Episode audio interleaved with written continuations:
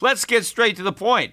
You want to grow your portfolio to deal with the rising cost of inflation, to pay off your debt or your mortgage, pretty much anything standing in the way of you and financial freedom, right? Well, with Yahoo Finance, you can get access to the news, data, and tools that you need in order to help you reach that financial freedom. And when it comes to your financial future, you think you've done it all. You've saved, you've researched, you've invested all that you can. And now you need to take those investments to the next level by using what every financial great uses Yahoo Finance. For more than 25 years, Yahoo Finance has been the brand behind every great investor. They're the number one finance destination, producing a holistic look at the financial news cycle, including breaking news, original perspectives, analyst ratings, independent research, customizable charts, and so much more. For comprehensive financial news and analysis, visit the brand behind every great investor, yahoofinance.com, the number one financial destination. That's yahoofinance.com.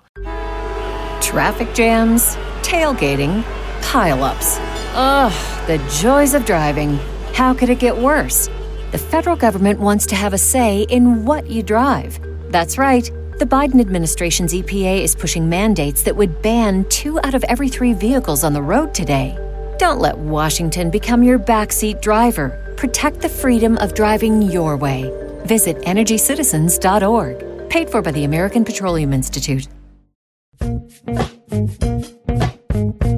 The Peter Schiff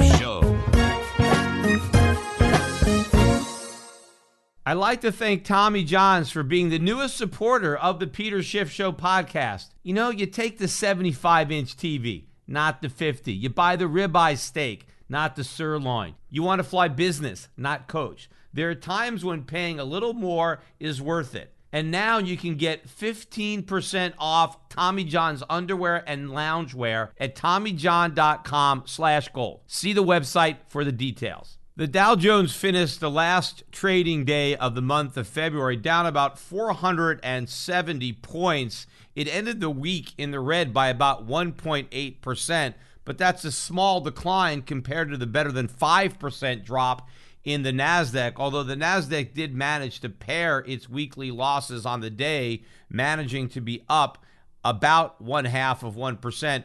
But the real damage started yesterday in the market. The NASDAQ really got hammered. In fact, most of the decline on the week happened yesterday. But if you look at the technical action, the Dow Jones, which hit an all time record high during the week, ended up closing negative on the week for an outside reversal week. And if you look at the weakness into the close, the market tried to rally back, but basically just rolled over and just hemorrhaged for the lows uh, near the end of the day.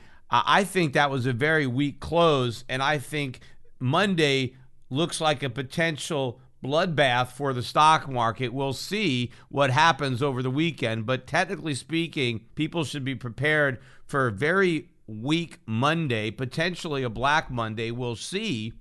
The dollar also had a big reversal that started on Thursday morning. Early Thursday morning, the dollar index was down at 89.68. So that was a new low for this particular move, with currencies like the Australian dollar, sensitive to commodity prices, hitting a new 52 week high. Well, then after the bond market fell apart, and that rolled over into the stock market. The dollar also caught a bid and started a rally, and it closed the day back above 90 with currencies like the Aussie dollar getting clobbered and even more so again today the dollar was strong across the board but again mostly uh, relative to those economically sensitive currencies. Dollar index closed just below 91 now at 90 spot 92 now i don't think this is going to end up being a significant reversal in the dollar. I think the dollar still looks weak. I just think that since it was at the lows, uh, people decided to cover uh, their positions if they happen to be short the dollar and they bought them back. I think the same thing happened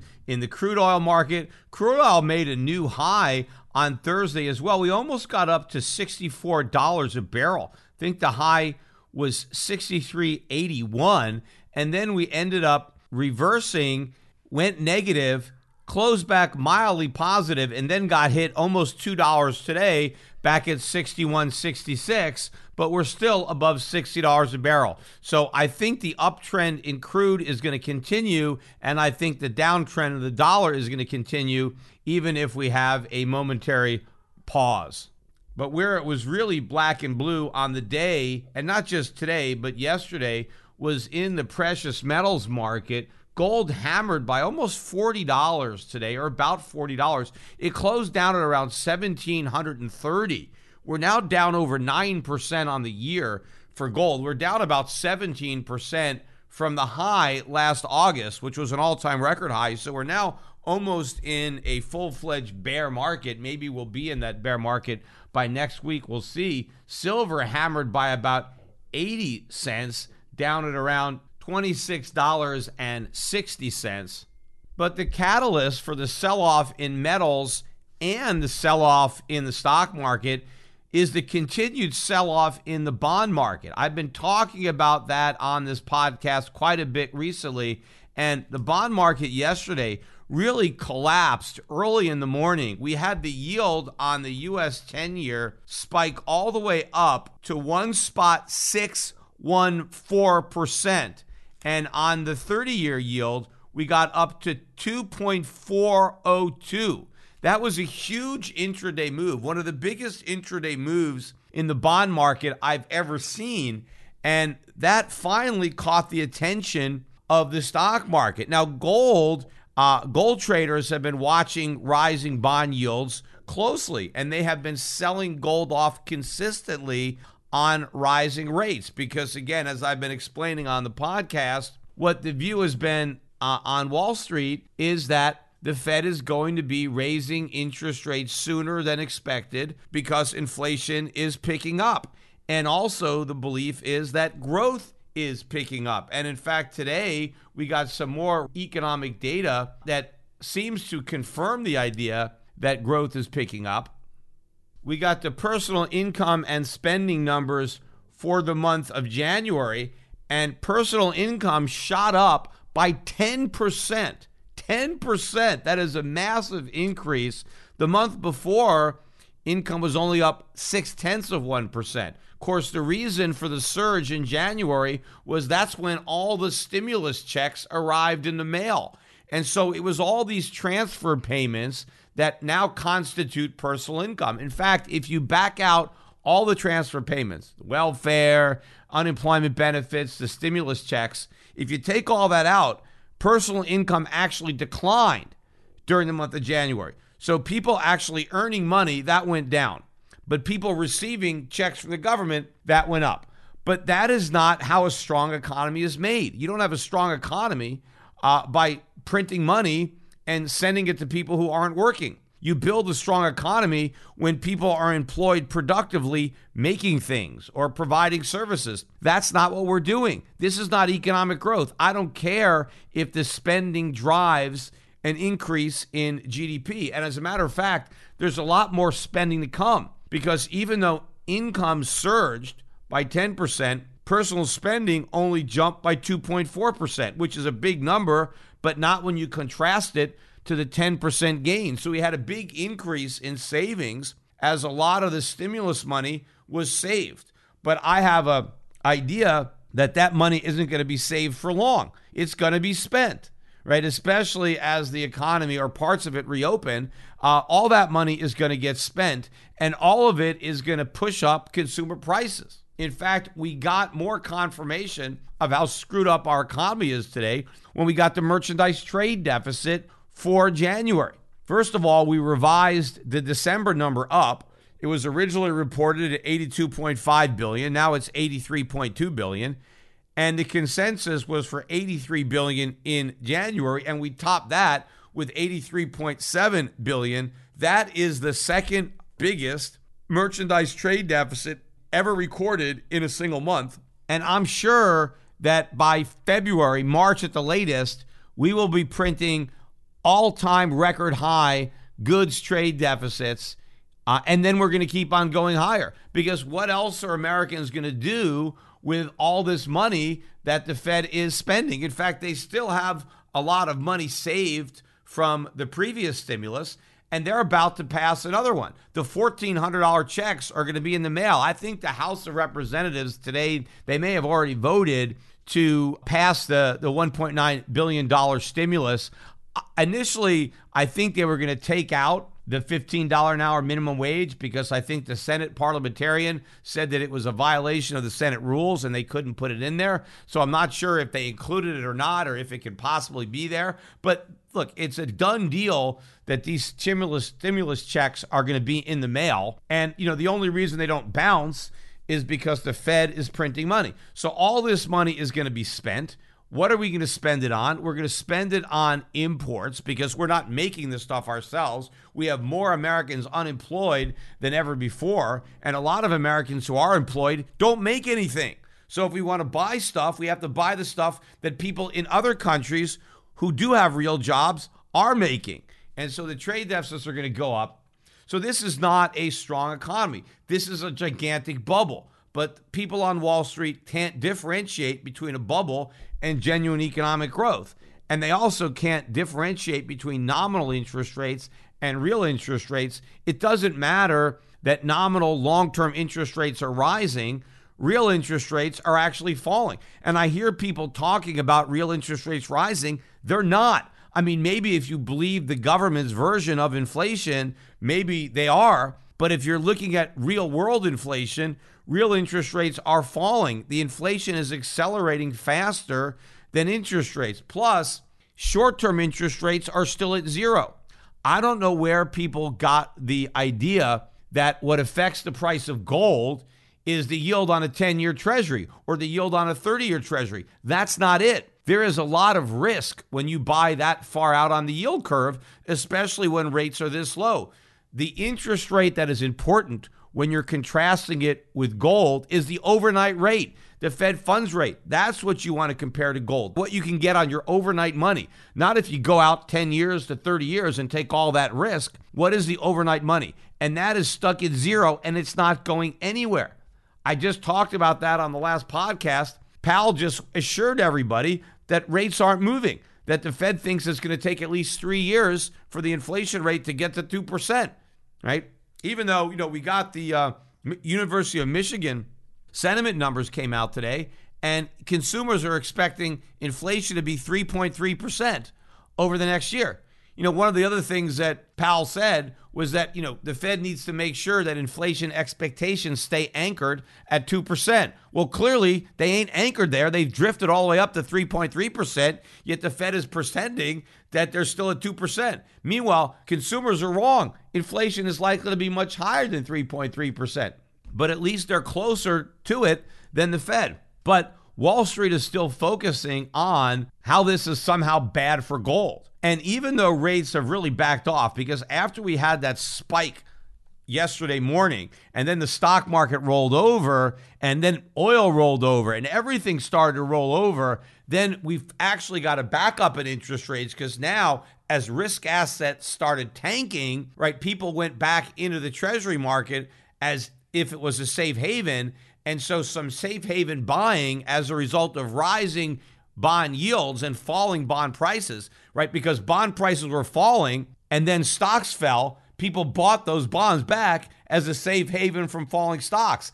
What they should have been buying is gold, but they sold that too because gold is the real safe haven if you understand the real threat. The real threat is inflation and low yielding US treasuries buying a 10 year treasury at 1.46%, which is where we ended up today, there's no safety there. That is a negative real yield. Uh, you need to buy gold. But again, traders haven't figured this out. They're still using a playbook that no longer exists, and they don't understand or appreciate the situation that we're in. They all expect the Fed to fight inflation. It's impossible. They can't fight inflation. They're going to surrender without a fight inflation is going to win, and anybody owning dollars is going to lose, and anybody betting against gold is going to lose. I didn't expect the price of gold to drop as much as it did from the highs.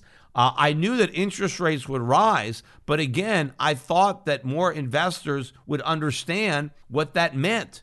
That it would mean the Fed would be doing more QE, not less. In fact, we got the balance sheet numbers uh, yesterday, the most recent week, and now we saw a $33 billion spike. The Fed's balance sheet is now just under 7.6 trillion.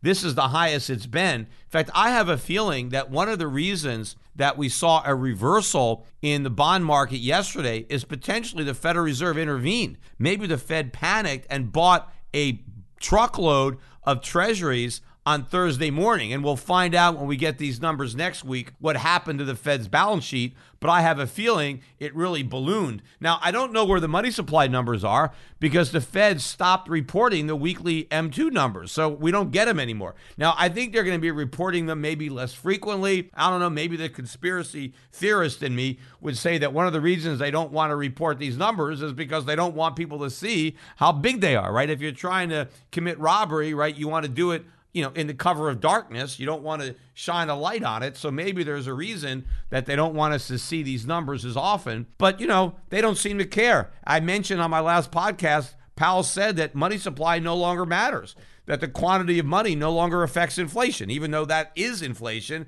you have a Fed that thinks they can print as much money as they want, and none of it affects the value of the money or the prices of the goods that we buy with the money. But the other thing that traders overlook, of course, is what rising interest rates are going to do to the stock market, what they're going to do to the economy. If you think we have a strong economy, well, if interest rates rise, there goes that economy because the economy is a bubble and rising rates will prick it. You have all this borrowed money and it's all more expensive if interest rates go up.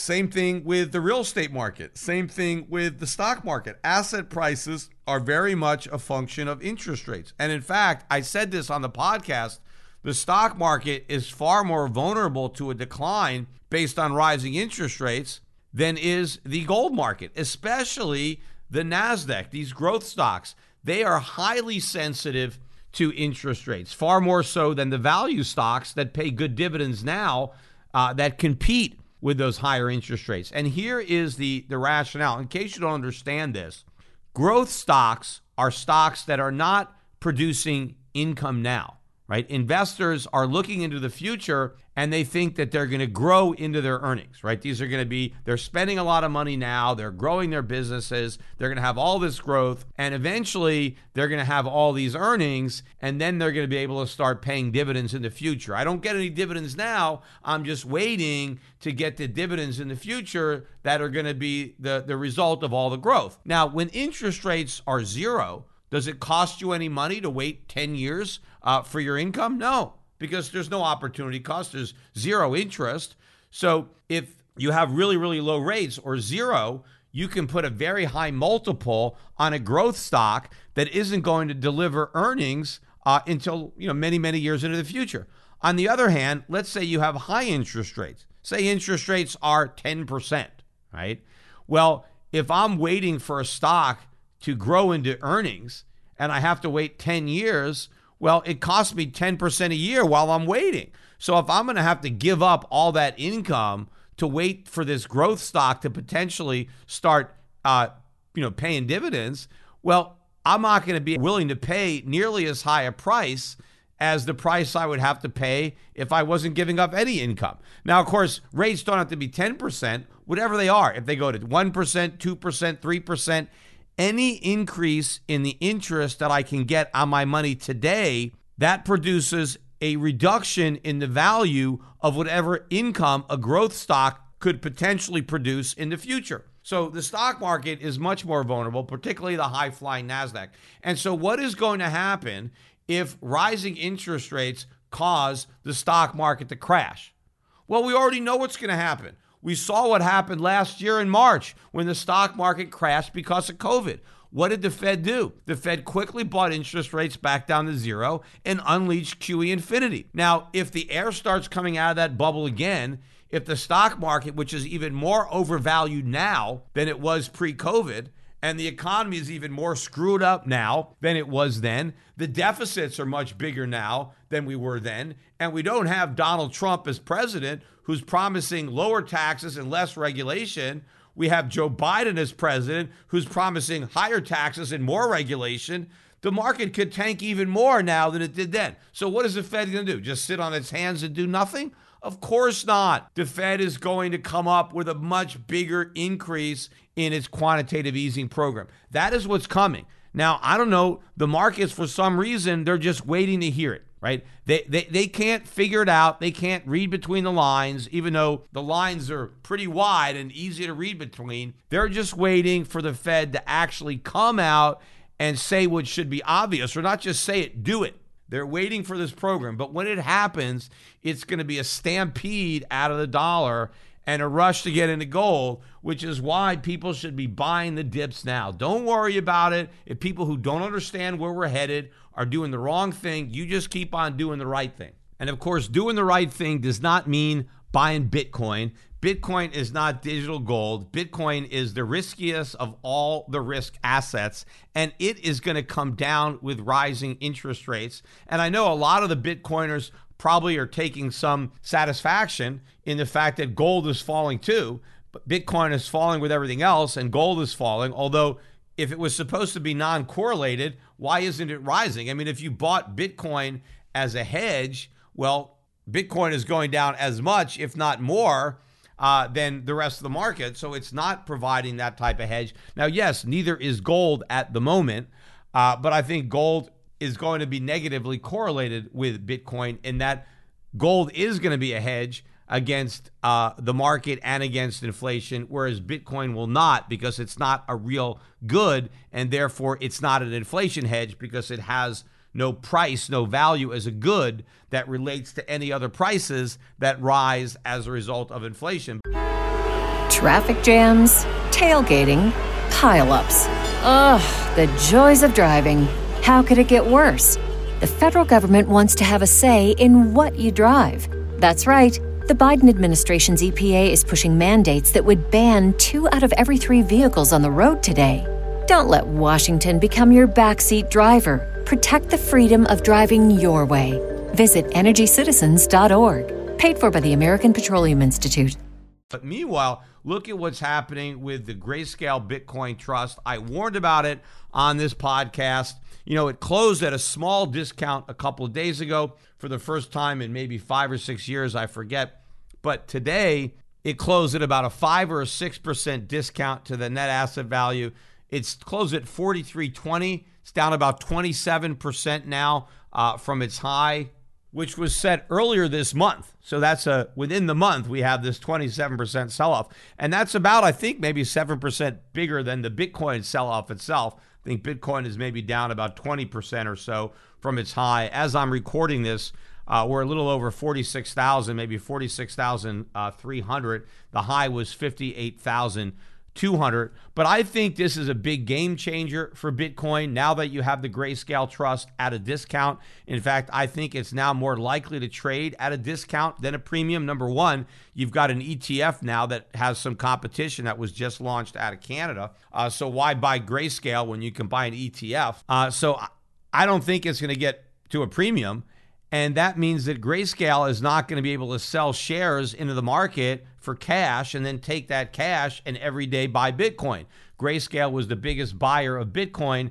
It's not going to be buying anymore. So I don't know where the buying is going to come from. Everybody says the institutions are buying. The institutions were buying GBTC because supposedly they didn't want to buy Bitcoin outright, so they wanted to buy it on the exchange. Well, obviously they're not if it's trading at a discount. And in fact, as GBTC, the Grayscale Trust, as that trades at a discount, it ends up being a competition for Bitcoin. If I can buy the trust at a 5% discount, well, I'll just buy that. What's the point in buying actual Bitcoin? So it draws demand away from Bitcoin, which pushes down the Bitcoin price. And as the Bitcoin price falls, well, so does demand and the price of the, Bit, uh, the Bitcoin trust. So this thing could be a self perpetuating spiral. So just like there's a lot of risk for a stock market crash right now, there's an even bigger risk of a Bitcoin crash. And of course, if we get a real crash in the stock market, if we get a real crash in Bitcoin, the safe haven is not US Treasuries because it was the decline in Treasuries that started the whole thing. There is still a lot of risk in Treasuries. The real safe haven is gold. And when gold starts to soar, the dollar is going to tank. And then all of a sudden, all this money printing, all these deficits, the budget deficits and the trade deficits, they're going to mean something. Right now, it doesn't mean anything because everybody is crazy. Well, sanity is going to return, and I think it will return soon. And the important thing is that we're already sane and we're just prepared for everybody else to realize what we already know. I was very glad to have Tommy John's as my newest sponsor because, you know, I've been wearing Tommy John's underwear myself for about two or three years. I actually started wearing them because my wife saw an advertisement and so she bought them. And I got to tell you, they're the best underwear that I've ever worn. In fact, I have a whole bunch of pairs now. And whenever I put my hand into my underwear drawer, it's the Tommy Johns that I always grab first. I don't use the under underwear unless, you know, my housekeeper's, you know, had the week off or something and there hasn't been laundry done. And, you know, I run out of Tommy Johns. But maybe now that they're my sponsor, maybe I'm going to have an even bigger supply. And so those are the only underwear that I'm ever going to have to wear or be wearing. And look, these are the most comfortable underwear. They don't ride up. In fact, when you buy them, you get a no wedgie guarantee. I don't know if other underwear companies come with that kind of guarantee. But what I like the most about these things is the horizontal fly. Now, I mean, I've been wearing underwear all my life. I'm almost 58, right? And underwear has always had a vertical fly.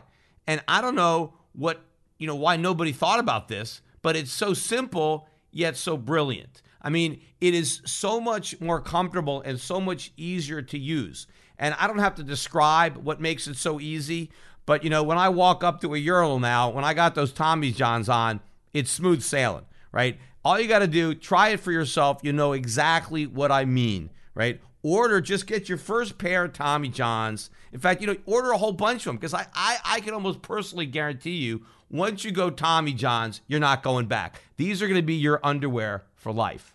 And if I'm wrong, returns and exchanges are free. And right now you can get 15% off your first order at TommyJohn.com slash gold. For years I've been telling people the best place to store their precious metals. Well, Tommy John's is the best place to store the family jewels. That's 15% off Tommy John underwear and loungewear at TommyJohn.com slash gold. TommyJohn.com slash gold. See the website for the details.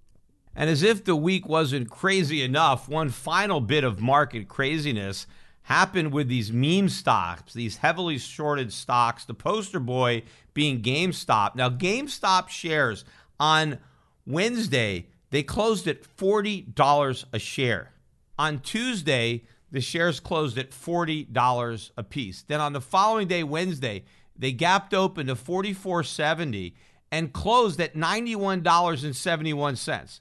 So pretty much a double in one day. Then on Thursday, the next day, we gapped open at 169.55 and went as high as almost $185 a share before selling all the way off back down to 108. Still up on the day, uh, but about $80 a share off the high. Then today, we ran all the way up to 142.90 before selling off back down to 86 and then closing at 101.74, only down about four bucks on the day, but having been through a roller coaster ride during the day. In fact, I saw an interesting interview today with Henry Blodget on CNBC with Joe Kernen. And Henry Blodget was a Merrill Lynch internet analyst uh, during the 1990 dot com bubble. And I remember making fun of this guy in real time because he had these pie in the sky forecasts for all these internet stocks. He was the leading cheerleader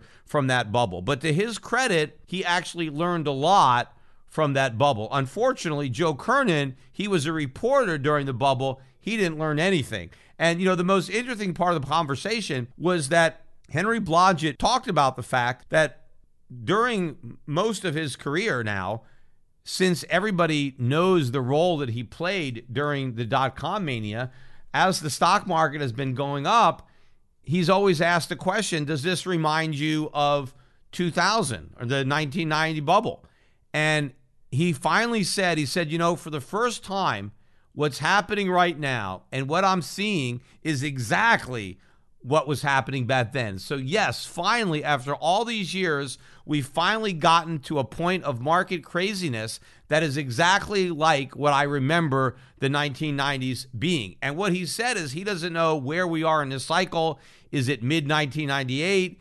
Is it mid 1999? Is it early 2000? Right. So is the bubble about to pop or is the bubble going to get a little bigger before it pops? But one of the things that really annoyed Joe Kernen is he had to bring up Bitcoin, of course. Uh, and Henry Blodget agrees with me. He thinks that the whole thing is nonsense. It is a pure bubble and it's going to crash but because it has zero value as opposed to a stock, which can have some measurable value, since it has no measurable value, the sky's the limit. I mean, people will pay whatever they want. And of course, this is infuriating uh, Joe Kernen, who is, you know, really can't be an objective interviewer uh, when anybody is asked about uh, Bitcoin, because if they don't like it, he immediately starts arguing with them. Uh, but I thought what he had to say came from a unique perspective of having lived through the bubble and been caught in it because Henry Blodget did not realize that there was a bubble in the dot com until long after they crashed. And so he was able to look back on his experiences and see how he got caught up in the mania. And now he sees the same thing happening in the markets today, you know, with these meme stocks, uh, with a lot of these momentum stocks, and with uh, Bitcoin and other cryptocurrencies. I want to move on a little bit from talking about the craziness that's going on in the economy or the markets and talk a little bit about the craziness that's going on in American society. This whole cancel culture war that has been raging by the left. And there's a few examples that have really been bothering me that I want to discuss. One of them has to do with this controversy that shouldn't even be a controversy regarding The Bachelor, which I've spoken about this series before on the podcast. You know, I had been watching it, I kind of got dragged into it. Uh, by my wife, who is a fan of it, but neither one of us is ever going to watch this series again or the sister series, The Bachelorette. But the controversy exploded because of a photograph that surfaced of one of the finalists. She is one of the three finalists now competing uh, for the hand of the Bachelor. And, you know, I think I have an idea who won, uh, but I'm not going to say anything just in case anybody who's listening to the podcast is watching this show and they don't want me to spoil it. But she's one of the three finalists. And long before she even became a finalist, I think it's been the last few weeks that this has kind of been brewing, is this photo came up of her at a sorority party and it's a southern themed party. Antebellum south you know kind of like gone with the wind. Uh, they're all dressed up and the type of clothing that uh, the southern belles would have worn during that era. And because of this she has been accused of being a racist. Because after all in the antebellum south there was slavery. And so if you are at a party that is in the theme of the antebellum South, well, you are therefore supporting slavery, you're insensitive, and you're racist. And of course, what made this all the more sensational was the fact that The Bachelor on this season, a guy named Matt James, is the first black bachelor. And in fact, I think the series was quick to announce him in the aftermath of the Black Lives Matter uh, George Floyd stuff because they had taken a lot of flack because they hadn't had a black bachelor in the past, and so they were quick to to show that they weren't racist, and so they they have this guy on. But now they're saying that this woman, who is a contestant and who is hoping to marry this black bachelor, that this woman is a racist, which of course is nonsense because if she's such a big racist, why does she want to marry a black man? And first of all, too, she's not even pure white. I mean, she's half white and half Hispanic. I saw her father on the show the other week, and, you know, he's very much a Hispanic. So I guess she's like George Zimmerman, right? She's a white Hispanic. But so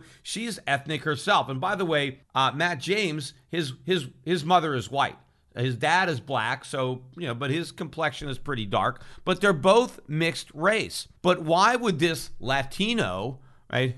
Who wants to marry a black man, why is she a racist? Simply because she went to a party that was in the theme of the antebellum South. I mean, first of all, the girl's 24 years old now. So it was three years ago. So she's 21 going to a fraternity sorority party. I mean, if you think about all the crazy things that goes on in Greek life and all the wild things that people do, you know, when they're 20, 21 years old, this party would rank pretty low on that totem pole. I mean, I went to crazy parties. I wasn't a member of fraternity when I went to uh, Cal, but I went to a number of their parties. In fact, I went to Roman toga parties.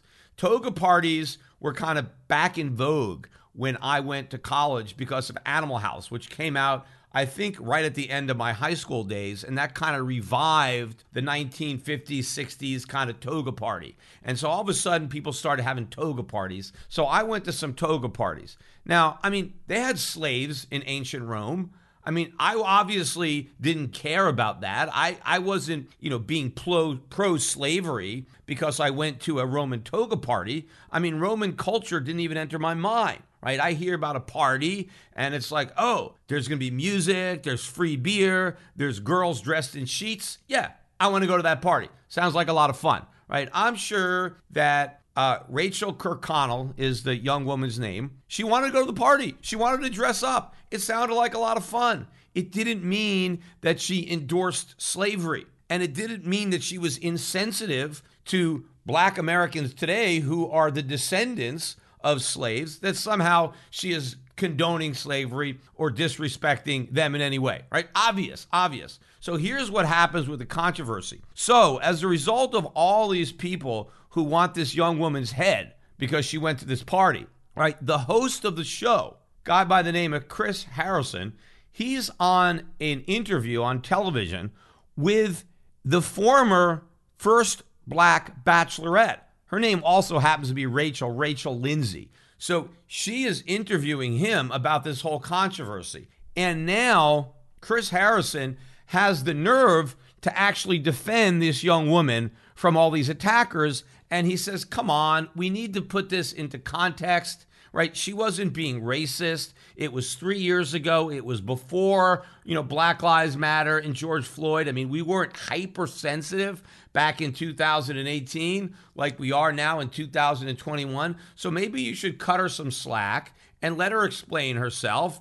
And, and, and, and, he basically did the right thing by defending somebody who is being attacked unreasonably by the woke uh, mob of political correctness uh, trying to cancel her. And so, because of that, because he stood up for her, now all of a sudden, this guy's a racist and he's got to resign from the show. He's not even going to be on. I've got the, you know, the next episode is after the final rose. It's a live episode. He's not there. He may never host this show again because everybody went out and attacked him. Now, even including The Bachelor, Matt James, who originally I think defended him, but now he's coming out and he's saying, no, no, no, no, this was horrible the way he talked to Rachel Lindsay. He he needs to be more respectful of the of the horrors of slavery and, and, discrimination and bigotry and the black experience and all this nonsense. And so somehow he should not have tried to defend her, which of course is a bunch of nonsense. But now even the woman herself Rachel Kirkconnell, the half Mexican, uh, half white woman who went to this sorority party, she has now come out and is publicly denouncing the people who are defending her. She is basically apologizing profusely for her racist conduct and you know is basically trying to win now the acceptance of the mob by caving in and admitting her sins and she is admonishing anybody who is trying to defend her as also being racist.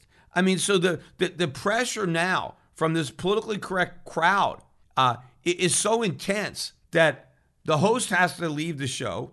The, the bachelor himself turns on the woman who he may have even proposed marriage to, who knows?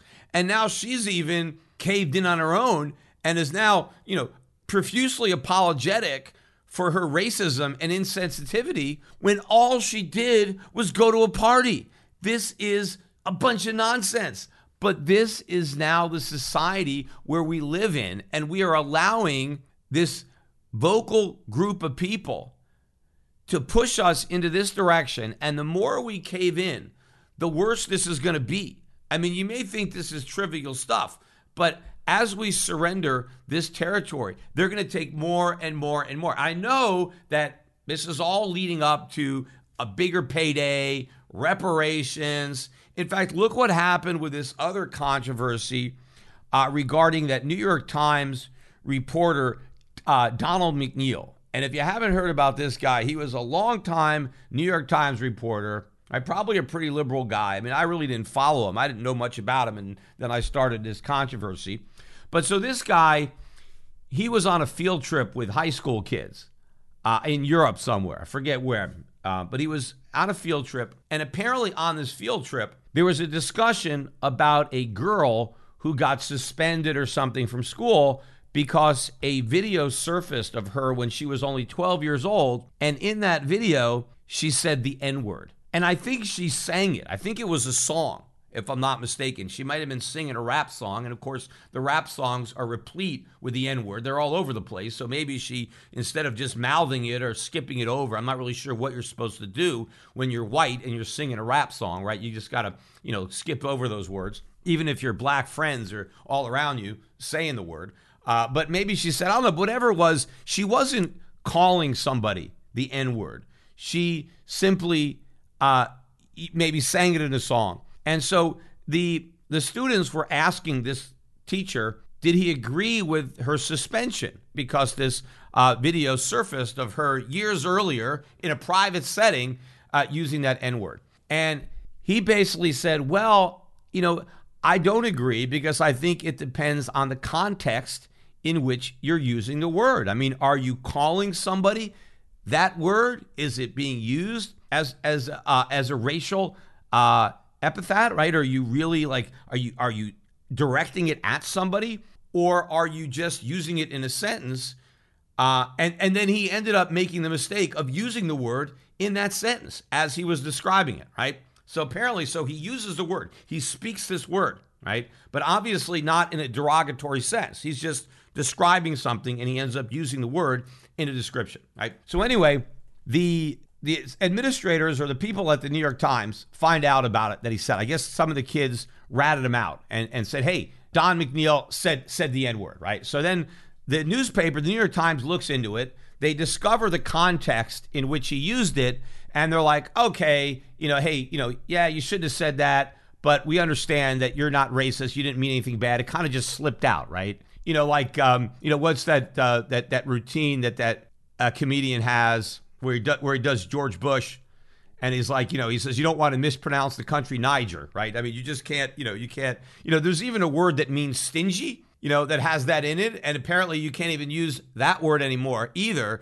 because it contains the N word within it, even though it means stingy. It doesn't refer to uh, to a person, but you know, so they let it slide. So what happened recently was the fact that the New York Times did not fire this guy for using the N word in the context that it did, that became such a huge controversy that they ended up firing him.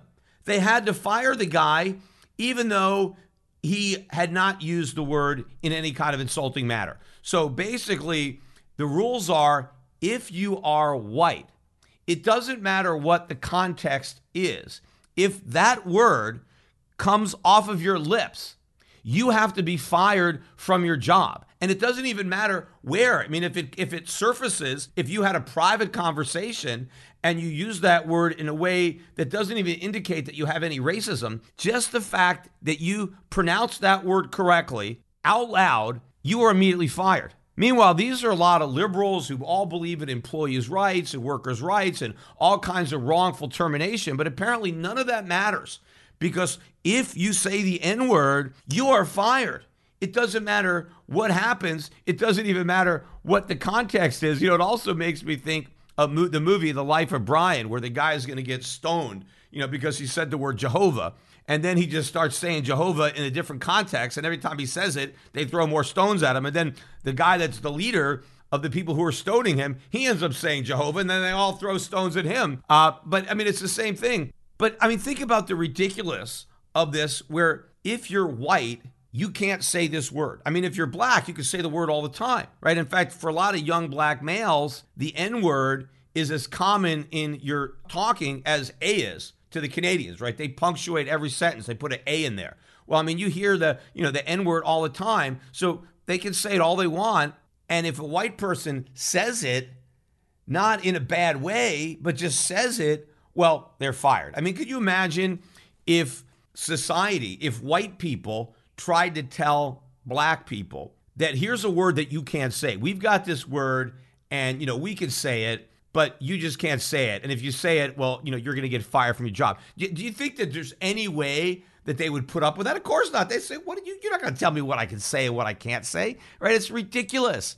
But how can society bow down to this pressure and say this is just some sacred word? And if any white person says it, regardless of the context, they're going to be fired, right? And then it even gets worse because what happened then is this guy Mike Pesca, who's a reporter, right? This guy works for Slate, right? And he has a private conversation on Slack, right, the messaging service, with some of his colleagues discussing the fact that Don McNeil got fired, right? And he says he doesn't think he should have been fired. He is defending Don McNeil by saying, hey, come on, you have to look at the context with which he said the N word, right? So news got out that he was defending this guy in a private Slack conversation among his colleagues. And for having the nerve to defend this guy, he gets fired. And he didn't even say the N word. I mean, the whole thing is ridiculous. Imagine if some guy from the New York Times who learns that Don McNeil got fired for using the N word.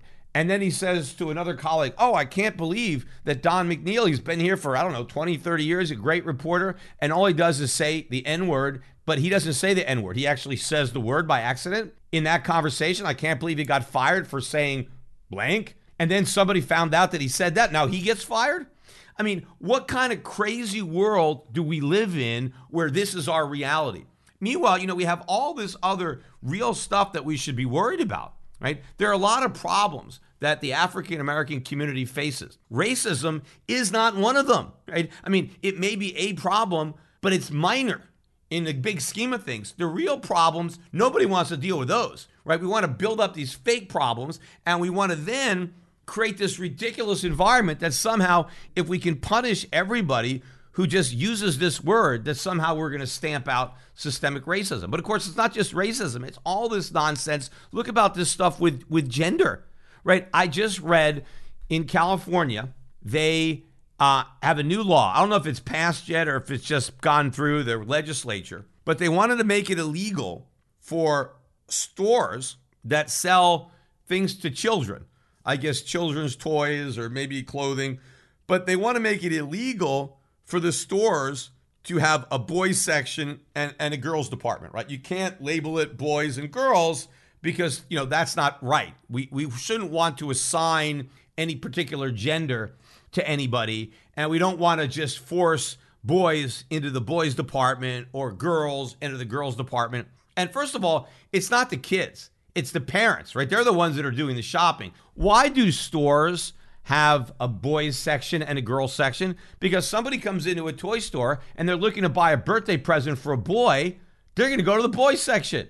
Yeah, that's because that's where the stuff that boys like is. Right? It's to make it easier for the customers. It's to make it convenient for the customers. There's nothing sexist about it. There's nothing homophobic or anti uh, LBGQ. I mean, let's assume that I want to buy a present for a boy who I think likes girl stuff. Well, then I'll go to the girl section. Nothing's stopping me from doing that. The government doesn't have to mandate that stores take away the boys section and the girl section and just randomly put all these objects in the store and then you just got to figure it out. So now if you want to buy something for a boy or if you want to buy, you know, uh, a, a, a dress from a Disney princess or from Frozen because you're buying for a girl, right? You can't just go to the girls section because you would figure that's where those dresses are. You just got to go through the entire store hoping to find what you're looking for instead of the store making it easier for you uh, by separating it out, which is is such nonsense. Look, if people really want that, if there is demand for stores that don't have a boys department and a girls department, if there's really demand for that, then stores will cater to that demand and they will open up and they will advertise, "Hey, we're gender neutral. We don't have any signs for boys and girls, so if that's what you want, well then come to our store."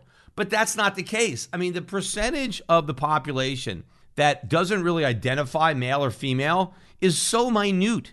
We can't let a tiny portion of the population dictate to the to everybody else how they're going to live their lives. And you know what really bothers me about all this is the whole idea is you're supposed to be tolerant, right? So whether it's transgender or whatever the whatever it is, it's they want the majority to be tolerant of the minority. And I agree. And I think most people are tolerant. Live and let live. I mean, you know, live your life the way you want to live it. I mean, you know, dress however you want. Call yourself, you know, whatever pronoun you want to use. It's fine with me. The problem is when you try to force other people to do it. It's like the people that are demanding that other people be tolerant of them are completely intolerant of everybody else. That is the big irony. And so, how do you solve intolerance by bowing down to the demands of people who are even more intolerant? Probably the craziest thing about it, on the same uh, topic as I just heard the other day, Hasbro is now canceling Mr. Potato Head right? We can't have Mr. Potato Head anymore and Mrs. Potato Head because, you know, we can't have a gender. So they're going to rename it just Potato Head. No more Mr. or Mrs. And first of all, you know, Potato Head doesn't have a gender. It doesn't even have a body. So it's just a head. So there's nothing there that would become a gender. The only thing that makes Mr. Potato Head different from Mr. Potato Head are the accoutrements that you attach to it. So obviously for Mrs. Potato Head in the box, you get, you know, big uh, red lips and you get, you know, you get women things. And with Mr. Potato Head, you know, you get a mustache and the different things that, you know, that would make the potato more masculine than feminine. But apparently you can't have that now. So it's just going to be Potato Head. And I don't know if they're then going to have to put all of the the female parts and all the male parts in the same box I mean, so are you now going to get both the male and female when you buy the potato head? Because before you would choose do I want the Mr. Potato Head, which would be potato head with the male parts, or do I want a Mrs. Potato Head, the potato head with the female parts, right? Uh, if now you could just buy a potato head and they got to give you all the parts in the same one, I guess the, the price is going to have to go up now, right? Because you can't just buy the parts that you want. You have to buy the parts for both genders uh, even if you only want one. But the whole idea that we are somehow offending people. I mean, if you are a transgender person and you are offended by Mr. Potato Head, you got much bigger problems that you need to deal with. And if the broader society is going to allow this vocal minority to dictate all of our all of our culture. I mean, what are they doing? I just read that students, I guess these are black students in a university of Washington, like Washington University, want to remove the statue of George Washington from Washington University. I mean, first of all, if you hate George Washington so much, why are you going to Washington University? Go to another university that's not named after George Washington. You would think that if you're going to go to Washington University, you should at least have some respect for George Washington. It doesn't matter to me that George Washington had slaves, right? Because you have to look at the context of the times. George Washington was a great man. Yes, if we're going to judge him now based on the fact that, you know, we now know and all believe that slavery is wrong, the problem is that wasn't the the world that George Washington lived in. You have to appreciate the man for what he accomplished and you have to view him with the morality that existed at the time and you can't just repudiate everything that the father of our country did because, in addition to all these great things, he also had slaves. You know, there are a lot of other people who we admire who also had some things that they did that were bad, you know, well after slavery, right? And we don't we don't condemn them just because they had one or two things that they that they had faults and say and overlook all of the good things that they did and say oh they did one bad thing. I mean we don't know what people in the future are going to look back at. I mean maybe in the future everybody's going to be a vegetarian right? Maybe everybody in the future i don't know in 100 years or 1000 years maybe they're going to look back on anybody who ate the meat of another animal. And like you you murdered an, an animal. You actually ate the flesh of another living creature. I mean maybe in the future it's going to be regarded as murder. I don't know? I don't know how people are going to look back at us that we're eating meat. You know, we're we're killing you know, cows and pigs and we're raising them and then we're slaughtering them and then we're eating them. I mean, we you know, we think nothing of that. But maybe that won't be the case in in, in 500 years or 1000 years. Who knows how people in the future are going to view uh, our our eating habits, and, and and let's say that it's nobody does it anymore. Well, are are all the statues or uh, of any of Americans that did anything great during our time? They all going to have to be canceled now because they're going to go back and they're going to say, "Oh, but wait a minute, but he ate meat. Forget about all these great things he did. Look, he actually murdered uh, or he participated in the murder of innocent animals." Right now, I'm not you know, saying that that's as bad as slavery. But the point I'm trying to make is we can't judge people by today's standards for the actions that they may have committed when the standards were completely different. The same as trying to judge Rachel Kirkconnell because she went to this sorority party. Nobody would have been bothered by it. I'm sure that nobody at the school made us think about it. I mean, I'm sure there were some black girls and guys that went to this university in Georgia. I mean, it couldn't have been all white. And I don't think they had this party in secret. It wasn't like I, I saw the photographs. It wasn't at night somewhere. I mean, it was right in bright light of day. I don't think anybody at the time who was actually there thought anything of it. I don't think any African Americans who were there were hurt or offended by the fact that uh, this party took place. But of course, now it's a whole different world, and it is not an improvement. This is not the world that we want to live in. And believe me, if we don't put a stop to this, if we don't say enough is enough and, and, and stop bowing down to these ridiculous demands, this is just the beginning. It is going to get a whole lot worse. There's an expression you give them an inch, uh, they're going to take a, a mile. Well, this is the inch, and we are giving it. I can see this, and we are going to end up losing the culture and losing the economy because this is all uh, a pretext for socialism. That is the bigger agenda of the people who are pushing this. It's not just oh, racism or, or sexism. They actually are pushing socialism because the cure for all these problems, right, all of our systemic racism, what we need is more government, bigger government. So that's what they're doing. They're, they're using this as a wedge and then they're basically disarming everybody, and then they're going to have a full frontal attack uh, of socialism.